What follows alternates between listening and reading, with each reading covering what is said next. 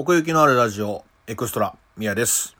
えー、また一人です。ちょっと調子乗って、また一人撮ってます。えー、うーん、ちょっと今回はですね、前回、あの何見るか会議みたいなものをあげたと思うんですけども、そこで、ちょっとあの、なんか年代ごとのおすすめの作品があったら教えてほしいですっていう風なことをいただいたので、ちょっとそれについて、あのお話ししていきたいなと思います。まあ僕となるみだとちょっとやっぱ観測、観測範囲がお広いのはやっぱ僕の方なんで、まあ、僕の方が作品紹介できるかなと思いまして。うん。はい。で、まあ、あの、おすすめ作品なんですけど、勝手ではありますが、2005年から、まあ、ざっともう10年、10年間の間、2005年から2015年までの間に見てきた作品の中でいいんじゃないかと思う作品をね、えっ、と、もう本当に軽くですけど、紹介していきたいと思います。あと、どうしてもね、やっぱ名作ってなると、2クールとか、ね、3クールとか4クールとかになってくるんで、まあね、ちょっと、まあそういうのはもう説明不要な名作に関しては触れずに、ちょっともうギュッと、ワンクールの作品をね、主に紹介していきたいなと思います。まあワンクールだったらね、今期ちょっと面白いの少ないな、なんか過去作見ようかなと思ったらパッとね、ワンクールだったら手出しやすいんじゃないかなと思って、ワンクールに縛って、まあ12話から、まあ、15、6話ぐらいあるやつもありますけど、まあ20話まではいかないですわ。うん。その縛りの中で軽く紹介していきたいと思います。よろしくお願いします。はい、えー、じゃあ2005年からいきます。えーと、2005年はね、あの、50音順でね、どんどんいっていきたいと思います。えーと、まずは、いちごマシュマロ。いちごマシュマロですね。うん。まあ、ね、キャッチコピーはご存知。かわいいは正義ですね。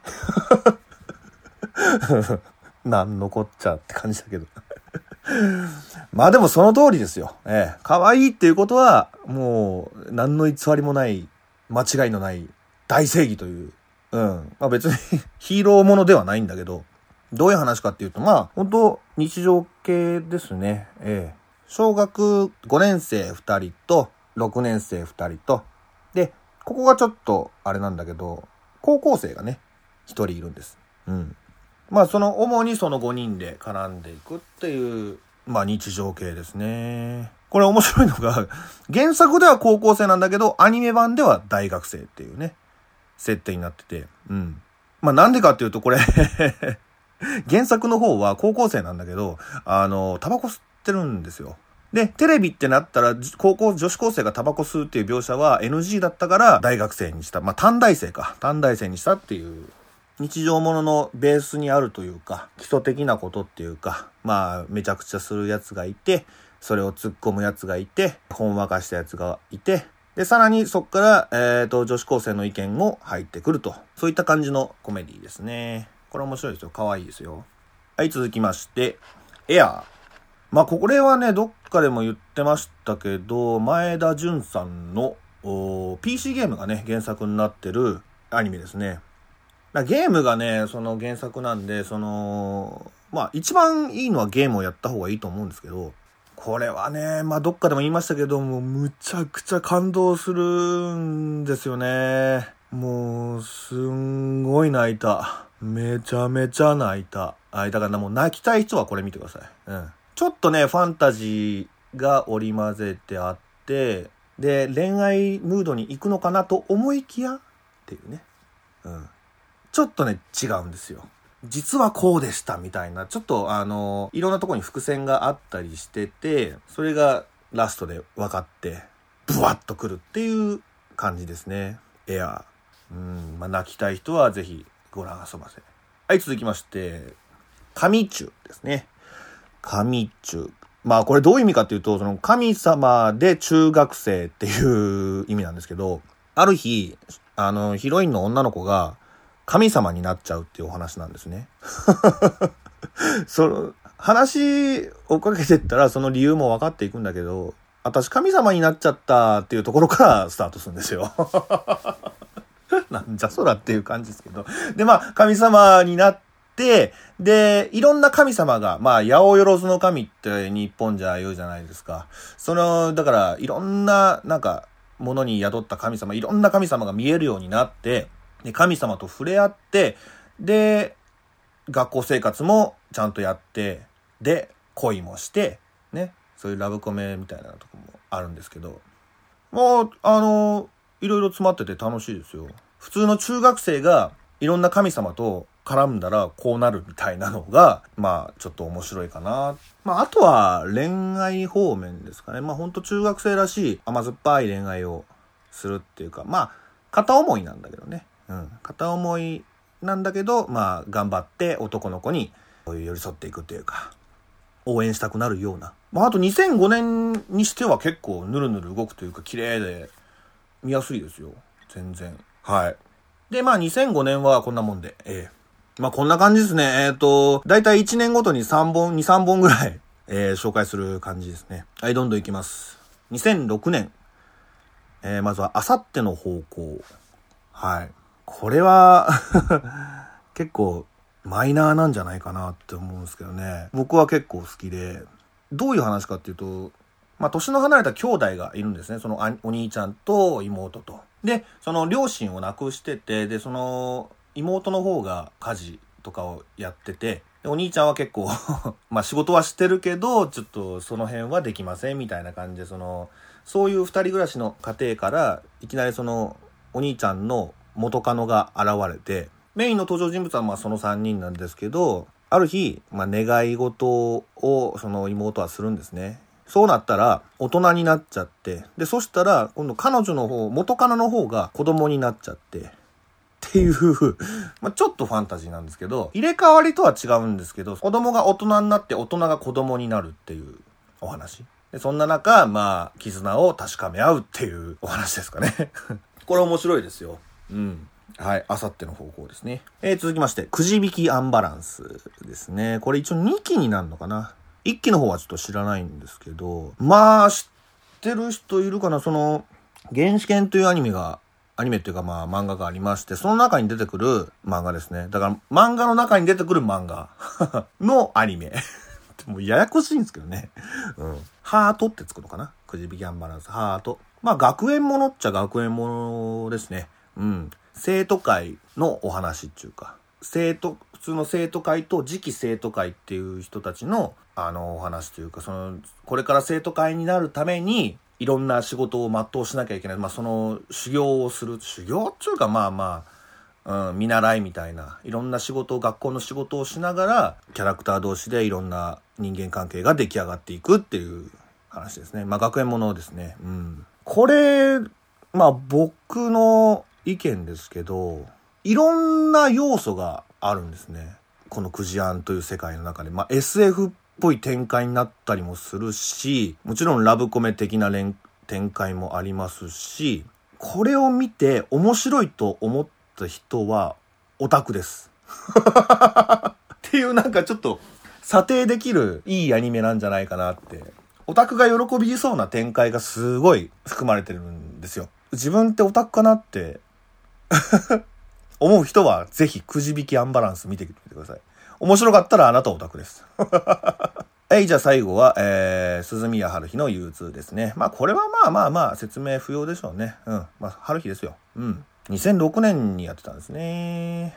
まあ、9人、2009年に2期あるんですけどね。まあ、これはもう、京アニの看板と言ってもいいぐらい、もうビッグタイトルで続きやんねえかななんて思ってますけどね。うん。まあこれはいいでしょう。鈴宮春日の憂鬱はもうぜひ見て、みんな見るべきだと思いますよ。ええ。はい、続きまして2007年ですね。えー、まずは原始圏2。まあここで2と言ってしまいましたが、まあまあ原始圏1も含めてというか、うん。別にまあ2から見ても見れるっちゃ見れると思いますけどね。まあ現代資格研究部だったかな。で、大学のサークルのお話ですね。オタクサークルのお話。まあ、さっきくじ引き、くじあんの話しましたけど、うん。まあ、そのくじあんが出てくる世界ですね。大学あるあるがね、もうね、めちゃめちゃ詰まってて、ああ、あるある、こういう展開あるある、みたいなね。大学生ある。グランブルとはまた違いますけど、まあ、オタクサークルならではというか、まあ、コミケとかね、行ったり。まあ、だからそのコミケに出展する活動をしてるっていうサークルですね、原始圏っていうのは。まあでも2の方は、うん、まあ結構恋愛が主に多かったかな。オタクの恋愛みたいな。別にそれがテーマってわけじゃないんですけど、うん、まあでも原始圏でも十分見れますよ。オタクの恋愛模様みたいなのが。すごいリアルですね。えー、よーくできてますよ、これは。え続きまして、バッカーノですね。えー、これは成田良吾先生の、まあ、デュラララとか書いてる人の、えーと、そのデュラの前のララノベですね。まあまあどういう話かっていうと、外国が舞台になってて、あの、不老不死になれるお酒があると。それをめぐって、マフィア同士がいろいろ争うみたいなお話。ですね。まあ簡単に言うとですけど。うん。登場人物がとにかく多いんですよ。まあまあデュラの時もそうだったんですけど、ただその登場人物多いんだけど、それがうまい具合にその絡み合って、あ、こうだったんだ、ああ、こうだったんだっていう感じに進んでいくのが気持ちいいですね。で、またこれ意地悪な放送の仕方してて、第1話があるんです。もちろんあるんですけど、その1話は、あのー、時系列がもうバラッバラなんですね。いきなりこんなシーン、いきなりこんなシーン、なんでこんなことになってんだみたいなのを、もう、ひっちゃかめっちゃかもう、これはもう本当に分かりにくくしてやろうみたいな意図があったらしいんですけど、まあでも全体的にそんな感じになってるかな。結構その場面、時系列がもうバラバラになってて、うん、あれこれ今いつだっけ？みたいな。だから本当によく見た方がいいんです。今何年だ、今何年だっていうのはちゃんと出てくれるんですけど、現代だったり、未来だったり、過去だったり。で、その3つの舞台で何が起こったかっていう時代ごとに進んでいくっていうか。これは15、6はあったかな？バッカーの。マフィアモンとか好きだったらおすすめです。まあ、あとデュラ、デュラララが好きだったらもう全然見れますね。で、最後に、ひだまりスケッチですね。はい。青木梅天帝の。これはまあね、まあ日常ものですよ。ええ。いちごマシュマロと違うのは、まあ、キララですね。漫画タイムキララですよ。まあ、キララといえばもうひだまりスケッチみたいなぐらい、もう、一時は何年、2年ぐらいずっと表紙だったっていうぐらいの、看板タイトルだったらしいですね。まあ、シャフトですよ。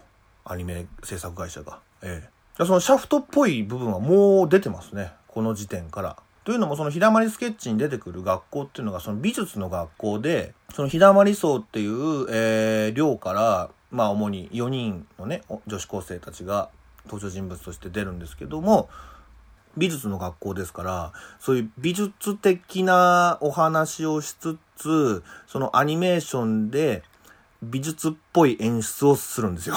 難しいな。まあだから、写実的なシーンとかも入ってきたり、うーん、まあ簡単に言うともうシャフトの基礎がここにあるって感じですね。だ化け物語とか、なんか窓マギとか、あ、窓マギと一緒のキャラデザっていうか、あの、イラストなんで、バナマギ好きだったら見れると思いますけど。あ、すごい、もう、だから演出の嵐ですね。日常系ですから、内容はほとんどないですから その中でいかに演出をするかというか、日常系なんだけど、こういう見せ方もしちゃいますよ、みたいなね。シャフトの歴史を知りたい人はもう、はい。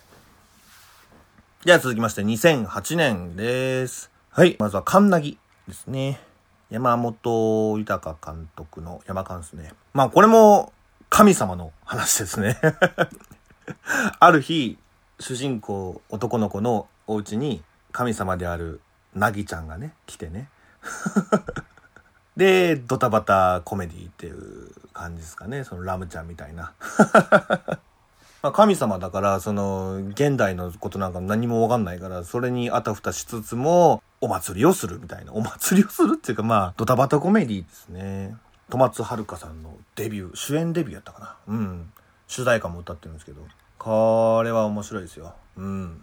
すごく綺麗ですしね。で、これもね、クジアンと一緒で結構オタクが喜びそうな演出だったり、展開だったりが多いんで、測定アニメですね。オタク測定アニメ。これが面白いと感じたらあなたあなたはオタクですみたいな 神様と男の子のボイミツがあるといった感じですね。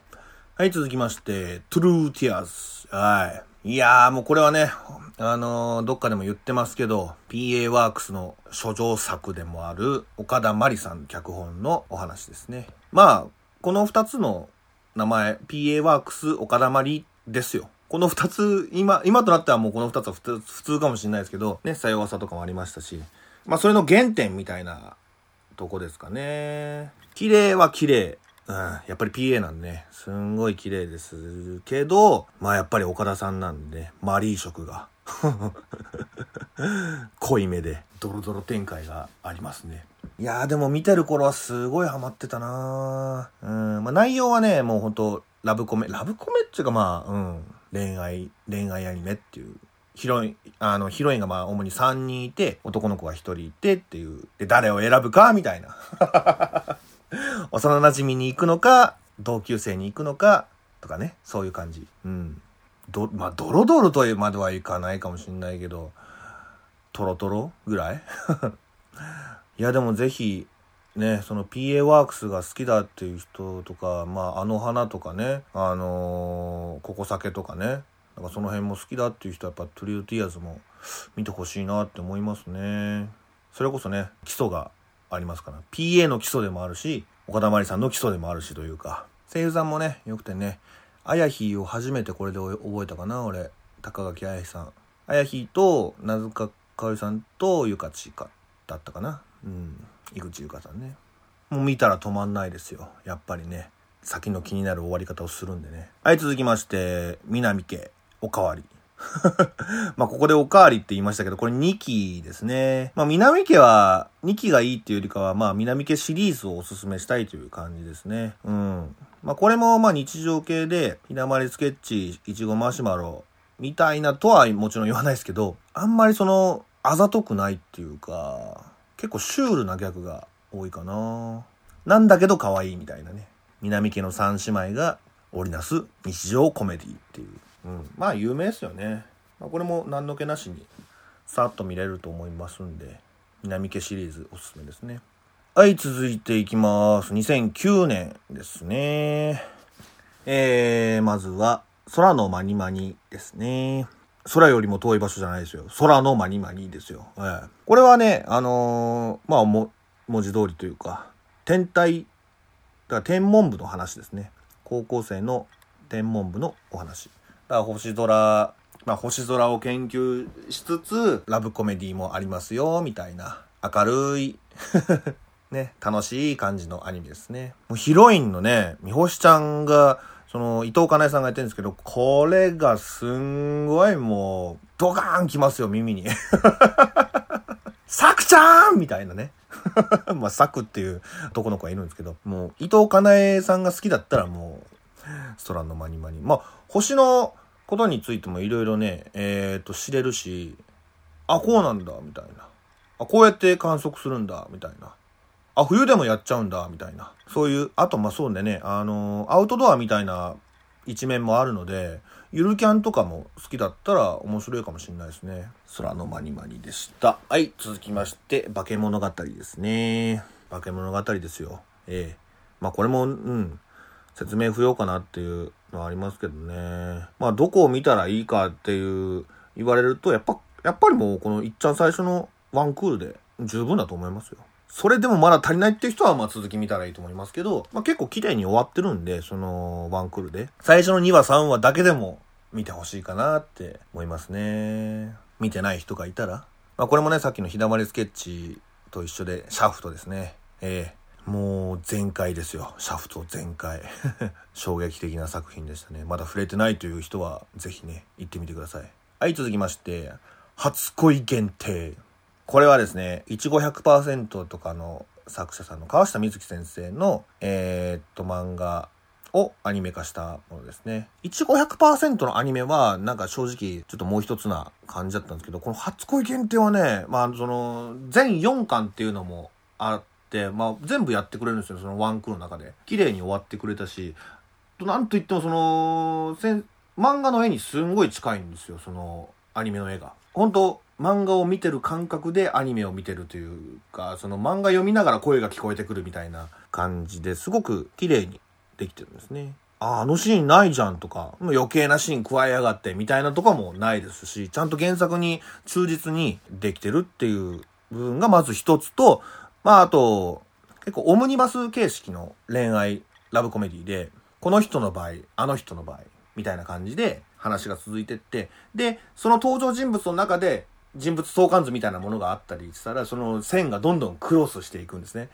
この人はあの人が好きなんだけど、実はこっちの、この人はこの、この子が好きみたいなね。そういうぐちゃぐちゃなところで、まあうまくいったりうまくいかなかったりみたいなのをワンクールで綺麗に収めてくれるっていう、スッキリする、あの、見やすいアニメですね。個人的にはおすすめです。で、えー、続きまして2010年ですね。はい、どんどんいきますよ。はい、まずは、狼さんと七人の仲間たち。まあ、これはラノベ原作で、と、まあ、学園ものっちゃ学園ものなんですけど、登場人物すべてにですね、その、おとぎ話がちなんであるというか、まあ、狼さんっていうのは、まあ、赤ずきんに出てくる狼だったり、まあ別に 他の話でも狼って出てきますけど、で、さっき言った赤ずきんも出てくるし、アリとキリギリスだとか、うん、そういうおとぎ話に出てくるキャラクターがいろんな個性を持って、まあ、おとぎ、おとぎ学園っていう学校が舞台なんですけど、そこにあるおとぎ銀行っていう、まあ何でも依頼受けますよみたいな恋の悩みだったり、えー、部活の悩みだったりみたいな相談に乗ってそれを解決しますよっていうお話。で、主人公がそのおとぎ銀行の仲間になって、で、そこにいる、えっ、ー、と、大神良子さんっていうね、女の子に恋をしてっていうね、そういうまあ恋愛模様も混ぜつつ、いやー、可愛いですよ。うん。可愛いし、すごく動きもいいですね。アニメーションも。これもね、ワンクールでスッとまとまってくれて、まあ、若干シリアスな部分もあるけど、まあ基本的にはコメディですかね。ラノベっぽい感じっすわ。いわゆる。うん。で、声優さんも結構豪華で伊藤静香さんとか、みゆみゆとか、井野美優くんね。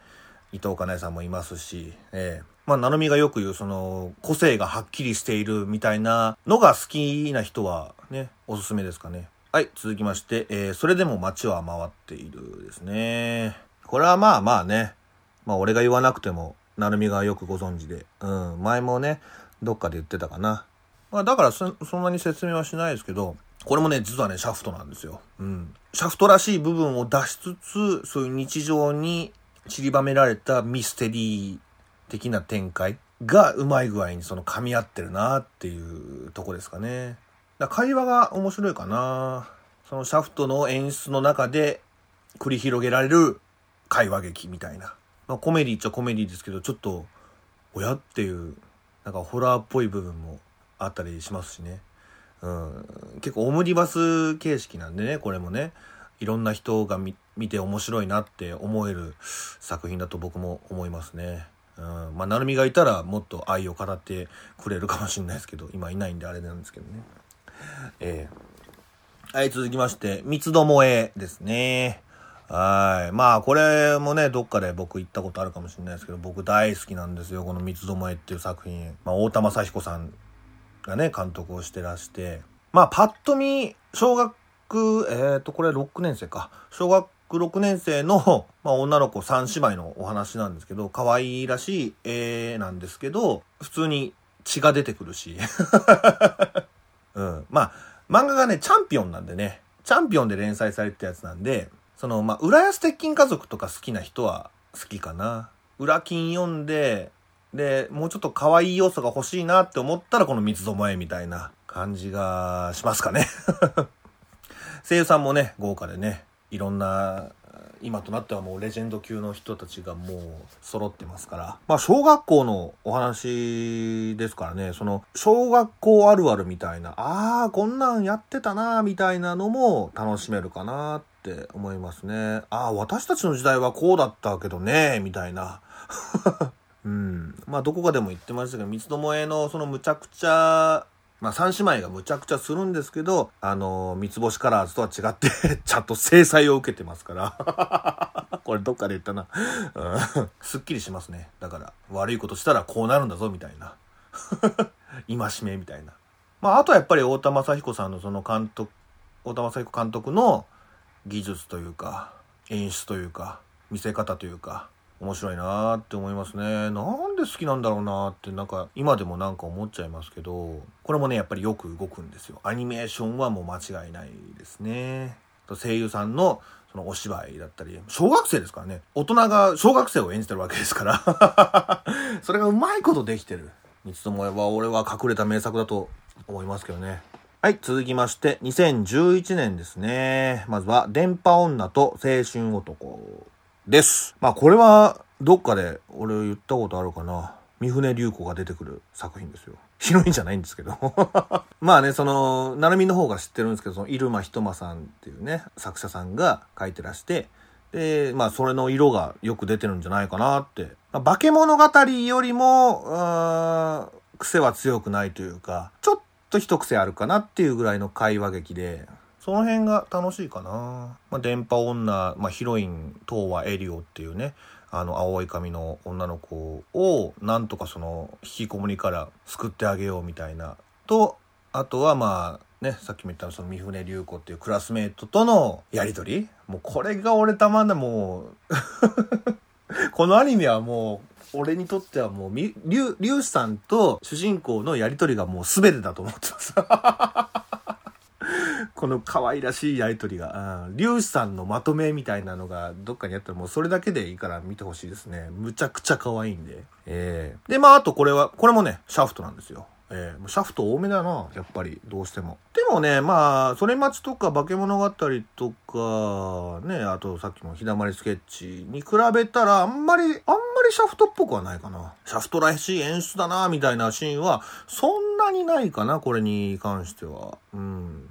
だからそのシャフシャフトシャフトを求めてるんだったらこれはあんまりかな。だからリュウスさんみたいな可愛い子をお求めの人は必見ですね。はい、続きまして、放浪息子ですね。いやー、これもね、ちょっと結構僕にとっては衝撃的なお話でしたね。というのも、その、主人公の男の子がですね、まあ、性同一性障害っていうんですか？女の子になりたいみたいな男の子なんですよ。まあ、それの、まあ、青春群像劇っていう感じなんですね。でも、女の子にはなりたいんだけど、普通に女の子が好きっていう、恋愛面はね、男の子が好きっていうわけではない。まあ、その辺がちょっとややこしいんですけど、で、その中で、男の子になりたい女の子も出てくるんですね。まあ、その二人の、えー、っと、関係をアニメにしたというか、これはですね、やっぱり映像かなすごいなんか独特なタッチのデザインは別に、まあ、志村貴子さんですね。青い花だったかな？うん。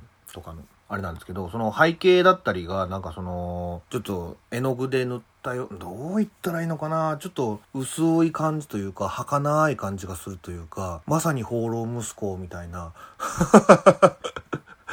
うん、どう言っていいかちょっとわかんないですけども、綺麗なアニメがお求めの人は、放浪息子おすすめですかね。うん。まあ、似たようなので言うと、まあ、最近だったらね、あの、やがて君になるだとか、あと、ちょっと前だと月が綺麗とか、あの辺のテイストに近いかな真剣な10代の恋愛模様というか、うん。まあ恋愛主体ではないんですけどね、この報道息子に関しては。まあその辺が好きな人はおすすめです。はい、続きまして、ゆるゆりですね。まあ、ここはゆるゆりと言っときますけど、まあ、ゆるゆりシリーズ全体をおすすめしたいですね。まあね、今では結構当たり前というか、まあ俺の中ですけど、ユリっていうものを当時全然知らなくて、あ、女の子同士の恋愛模様をユリって言うんだ、みたいなのをこれで覚えましたね。まあそれのゆるい版で、ゆるゆりみたいな。うん。まああんまり恋愛模様はないかな。うん。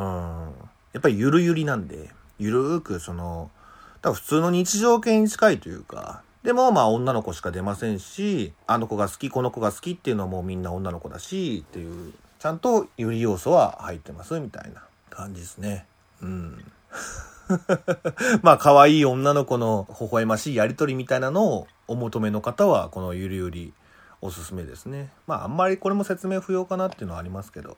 はい、続きまして2012年ですね。まずは、アナザー。アナザー好きなんですよね。俺、これ、ホラーなんですけど、俺ホラー、映画とかは絶対見ないんですけどね。まあアニメだったらちょっと見てみようかな、みたいな感じでちょっと見てみたら、これ面白かったなゾクゾクしたな PA ワークスですよ。PA ワークスのその綺麗なね、背景だったり、デザインだったり、キャラクターのね、動きだったり、プラス、水島努監督だったかな、これ。うん。の怖い演出。その嫌な怖さじゃないんですよ。そのね、俺結構ホラーが嫌な部分っていうのは、その不意にドーンって来たり、わーみたいに来られるのが嫌なんですよね、僕は。でもアナザーはあんまりそういうのがなくて、そのじわじわゾクゾクさせる。あなんか来る、あなんか来る、来ない、みたいな。だからそういう感じのホラーなんですよ。で、ただただホラーっていうだけじゃなくって、ちょっとね、ミステリー要素もあるというか、ちゃんとね、黒幕がいるんですね、この話。どんどんどんどんその人が死んでいくんですけど、まあ別にその犯人ってわけじゃないんですけども、まあ、原因となった人っていうか、これもね、推理していくと面白いですし、ちゃんと、あの、途中から出てきますからね。あ、実はこの人だったんだっていう感じでね。この中に犯人はいますよ、みたいな感じで。あの、それがバレないように、ちゃんとトリックも仕掛けてあるというか、その辺がなんか、うまいなって思いましたね。うん。で、まあ、さっきも言いましたけど、とにかく綺麗なんですよ。どう言ったらいいのかな？その、汚いものを綺麗に映してるというか、汚いもの、うん。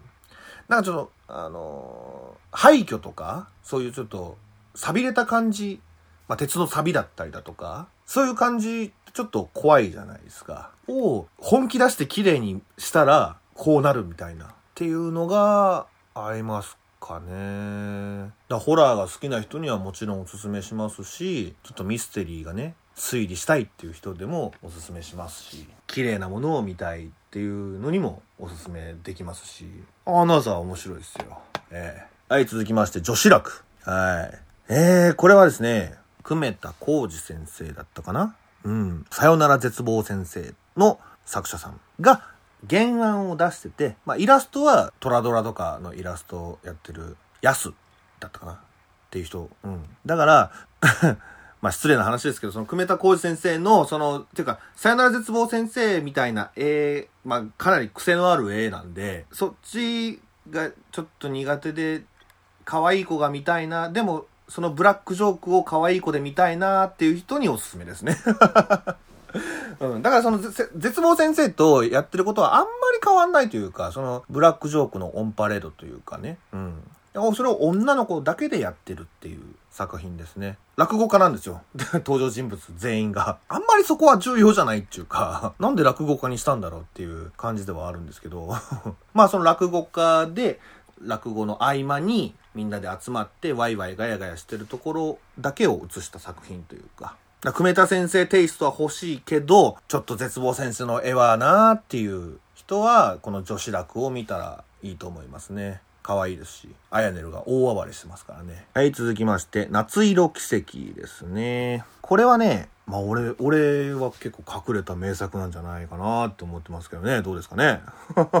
今ちょっとどういう感じで活動してるかわかんないですけど、スフィア、豊崎さんと、あやひと、ことぶきさんと、とまっちゃんと。この4人がメインヒロインで出てるっていうアニメなんですよ。で、しかもその4人がアイドルを目指すっていう お話なんですね。でもそのアイドルものっていうわけではなくって、まあ、登場人物4人ともその幼馴染なんですけど、その幼馴染が集まるそのまあ、いつもの場所みたいなのがあるんですけど、そこでまあなんか願い事をするとそれが叶うっていう噂を聞いて、で、それが本当に叶っちゃって、どういうことなんだみたいな。で、その効果はそんなに長続きしないとか、まあまあ、どう言ったらいいのかな。まあ、少し不思議なファンタジーと言いますか。その登場人物の中一人がもうどこかに引っ越してしまう。もう夏休みが終わったら、引っ越してお別れ、まあ夏休みだけの話なんですよ。夏色奇跡っていうだけあって。お別れする前に、やっときたいことをいろいろそのね4人で夏休みの間にできる限りの青春を4人での青春をするっていうお話ですね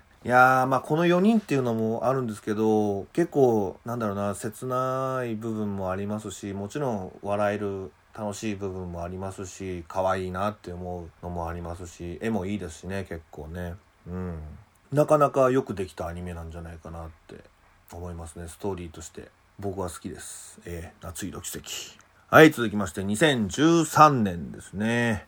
まずは、俺の彼女と幼馴染が修羅場すぎる。俺修羅ですね。まあこれはね、ラノベですよ。ハーレムものですよ。ゆかりんですよ。以上って感じですね。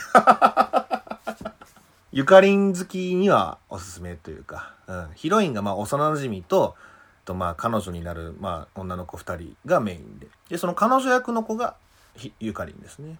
田村ゆかりさん。まあとにかく可愛いですね、そのゆかりんの声とそのキャラがね。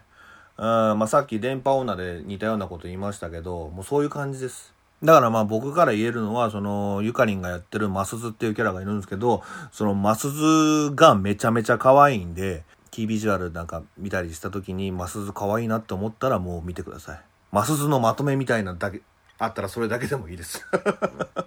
とにかくマスズが可愛いアニメですと。ゆかりんが可愛いアニメですと。はい、以上です。はい、続きまして、弾丸論破ですね。これはね、まあ、なるみに昔ゲームを教えてもらって、でもドハマりして、アニメもやりましたっていう感じですね。まあ、ちょっと前に弾丸論破3だったかな？うん、アニメでそのなんかか完結編みたいな感じしてますけど、まあそれのいっちゃん最初の話ですね。まあこれも12話でサクッと、13話だったかな？終わる感じなんですけど、まあかなりゲームに比べてかなりはしょってますけど、それでもやっぱり綺麗にまとまってる方だなって僕は思いますね。監督が岸誠二さんでね。うん。やっぱりそのゲームをアニメ化したら岸さん強いなっていうのは思いますね。ちゃんと大山信代さんがね、あのーまだ、おものくまやってる頃ですし、そう、とにかくもう声優さんが豪華ですから、これに関しては。で、オープニングもエンディングもかっこいいですし、ね、さっきそのアナザーでなんかミステリーがいいみたいな話しましたけど、ミステリーが好きな人はもうぜひおすすめですね。もうこれはもう完全に推理物ですから、うん、ちゃんと伏線を、伏線をっていうかその、推理できる部分をちゃんとアニメで映して、で、犯人もちゃんといますから、その都度、事件が起こるたんびにね。うん。それを推理するのも楽しいですし、で、ゲームしてる、知ってる人でも、あ、こういう風になるんだっていう、うまいなって思うんですよね。ゲームやってる人でも。まあ、俺はですけど。うん。上手に見せはんなーって高く評価してるんで、ちょっとここに上げときます。はい、続きまして、ラブラボですね。これラブラボって読むんですよ。はい。これはね、ちょっとね、珍しい形というか、女の子ばっかり出てくるんですけど、ちゃんと、そのユリではなくって男の子が好きで、で、その男の子もちゃんと出てくるっていうか、どう言ったらいいのかな？その日常系に出てくるキャラクターが恋をするとこんな感じだよっていうので合ってるかな？ちゃんとなんか日常パートみたいなのが女の子、なんか友達同士のそのなんかワイワイガヤガヤみたいなのもありつつ、でも好きな子もいるみたいなね。まあアニメだと男の子あんまり後半にちょこっと出てくるぐらいなんですけどね。だからまあ、アニメはどっちかっていうと、女の子の友情、女の子同士の友情の確かめ合いというか、友達、だボーイッシュな女の子とお嬢様っていう感じの女の子との友情ストーリーというかね。そのお嬢様の方はすごい恋愛、恋をするっていうことに憧れてて、で、ボーイッシュな女の子の方は恋はしたいけど、こんな私なんかっていう感じの女の子で、みたいな。その二人が出会って、友達になっていって、みたいなね。そんな感じですかね。まあこれもね、太田正彦さんなんですよ。俺の大好きなね。はい。その、やっぱりその作画は間違いないですし、よく動いてるし、生産もね、あの、沼倉さんと赤崎さんとで。水瀬いのりさんも出てたかな結構出たての頃だと思うけど、どうなんだろうな。可愛い女の子同士のやりとりもありつつ、男の子との恋愛模様もちょろっとありますよ、みたいな感じですかね。その辺が好みの人はおすすめですね。はい、続きまして、2014年ですね。まずは、月刊少女野崎くん。まあ、これもあんまり説明する必要はないかなって思いますけどね。まあ、簡単に言うと、その、少女漫画家であるその高校生の野崎くんと、それに恋をしている千代ちゃんの話っていう。どう言ったらいいんだろうな、これ。なんかそれ以外になんかあんまり説明することがないっていうか、ただ、ラブコメ、ただのラブコメ、もうほんとノーマルなラブコメっていうか、なんか突出してここがいいみたいなところもなければ、悪いところも全くないというか、すごいなんか、ノーマルな、あのーラブコメですね。なんかあんまり、あ、野崎くんってあんまり説明しづらいなもう面白いのは面白いんですけどね。キャラクターもいっぱい出てきますし、いろんなあの個性を持ったキャラクターが出てきて、その野崎くんと絡むことによって、こういう化学反応が生まれるっていう、そういう感じです。はい。ちょっと野崎くん難しいな。はい、続きまして、サバゲブ。はい。これもね、えっ、ー、と、太田さんですね。太田監督のアニメなんですけど、まあ、サバゲですよ。サバイバルゲーム。あの、エアガンとかね。俺あんま知らないですけど、まあその女子高生たちにサバゲーをややらしたらどうなるかっていう感じなんですけど、まあギャグですね。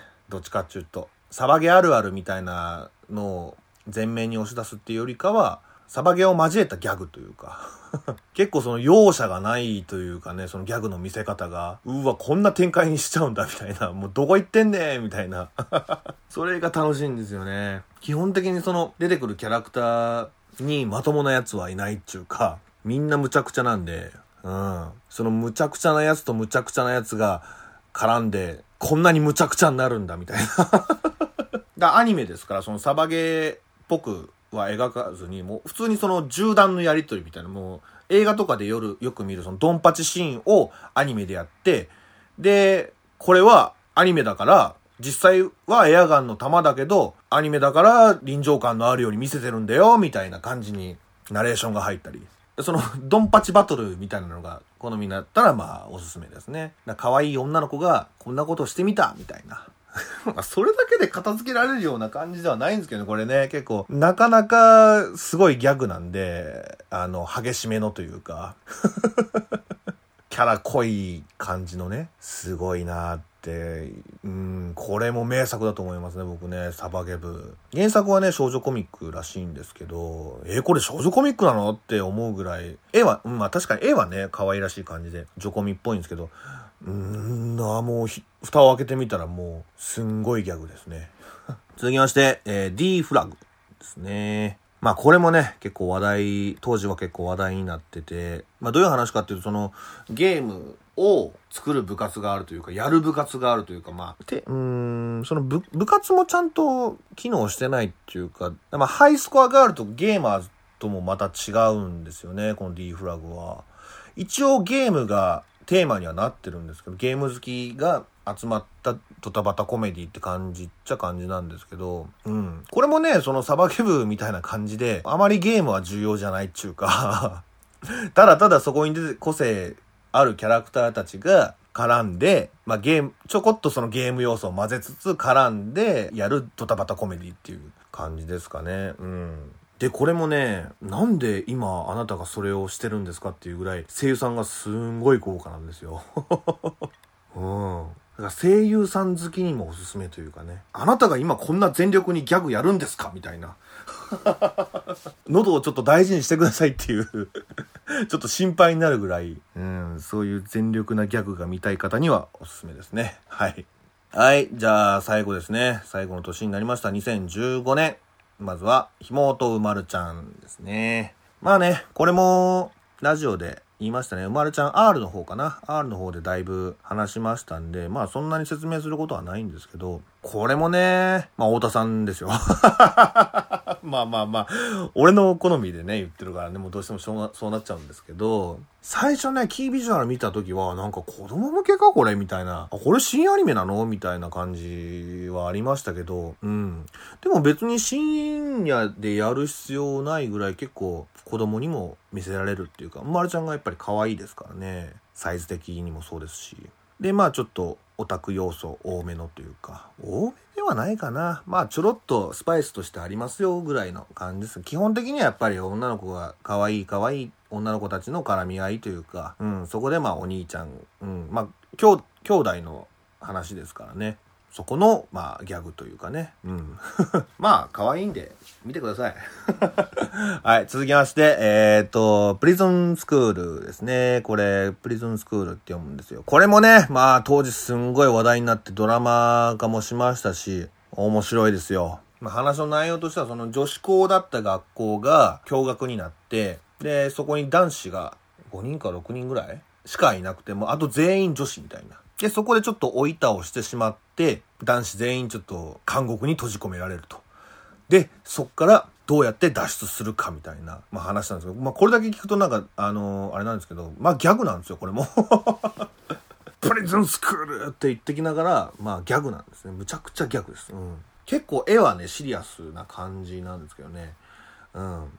真面目なことを、に聞こえそうなんだけども、実際は変なことを言ってるっていうか そのなんか、ギャグに対してすごい真面目に取り組んでるっていうか、こうしたら面白くなるだろうっていう、なんか実験的な部分も見えるっていうか まあこれもね、水島努監督なんで、もう見せ方はもう間違いないですね。動きもそうですし、演出もそうですし、絵もそうですね。すごい綺麗で。脱出できるかできないかっていう、そのスレスレのね、ラインを楽しむっていう感じですかね。じゃあ最後になりました。えー、響けユーフォニアムですね。はい。まあこれもね、何べも言ってますよ。まだ見てない人がいたら、と思って入れた感じです。見てください。これはもうぜひ。ええ。もうめちゃめちゃおもろいですから。UFO は。これからね、えっ、と4月にまた劇場版やりますし、それに備えてね、まだ見てない人がいたら、もうぜひ見てほしいな、UFO はね。だからここでは作品の魅力を語るっていうよりかは、見てって何回も言うだけにしときます。見てください。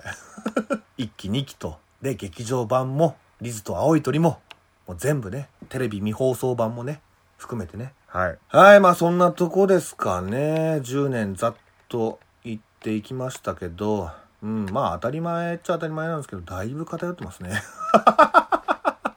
まあまあ、俺のおすすめですからね。うん。まあこん、まあね、何個だ ?30 タイトルぐらいいったのかなまあちょっと引っかかるものがあれば、まあ全部ワンクールなんで、あの、まあ2期があるやつとかもありますけど、基本的にはそのワンクールだけで片付けられる作品ばっかりなので、うん。まあ面白かったら2期も見たらいいし、みたいな感じで、なんか参考にしていただけたらなーって思いますね。はい。まあね、も、もしね、まあ見て、これが良かったみたいなことがあったら教えていただけると嬉しいですね。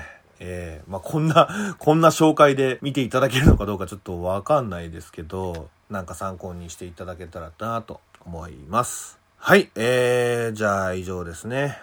ごめんなさい。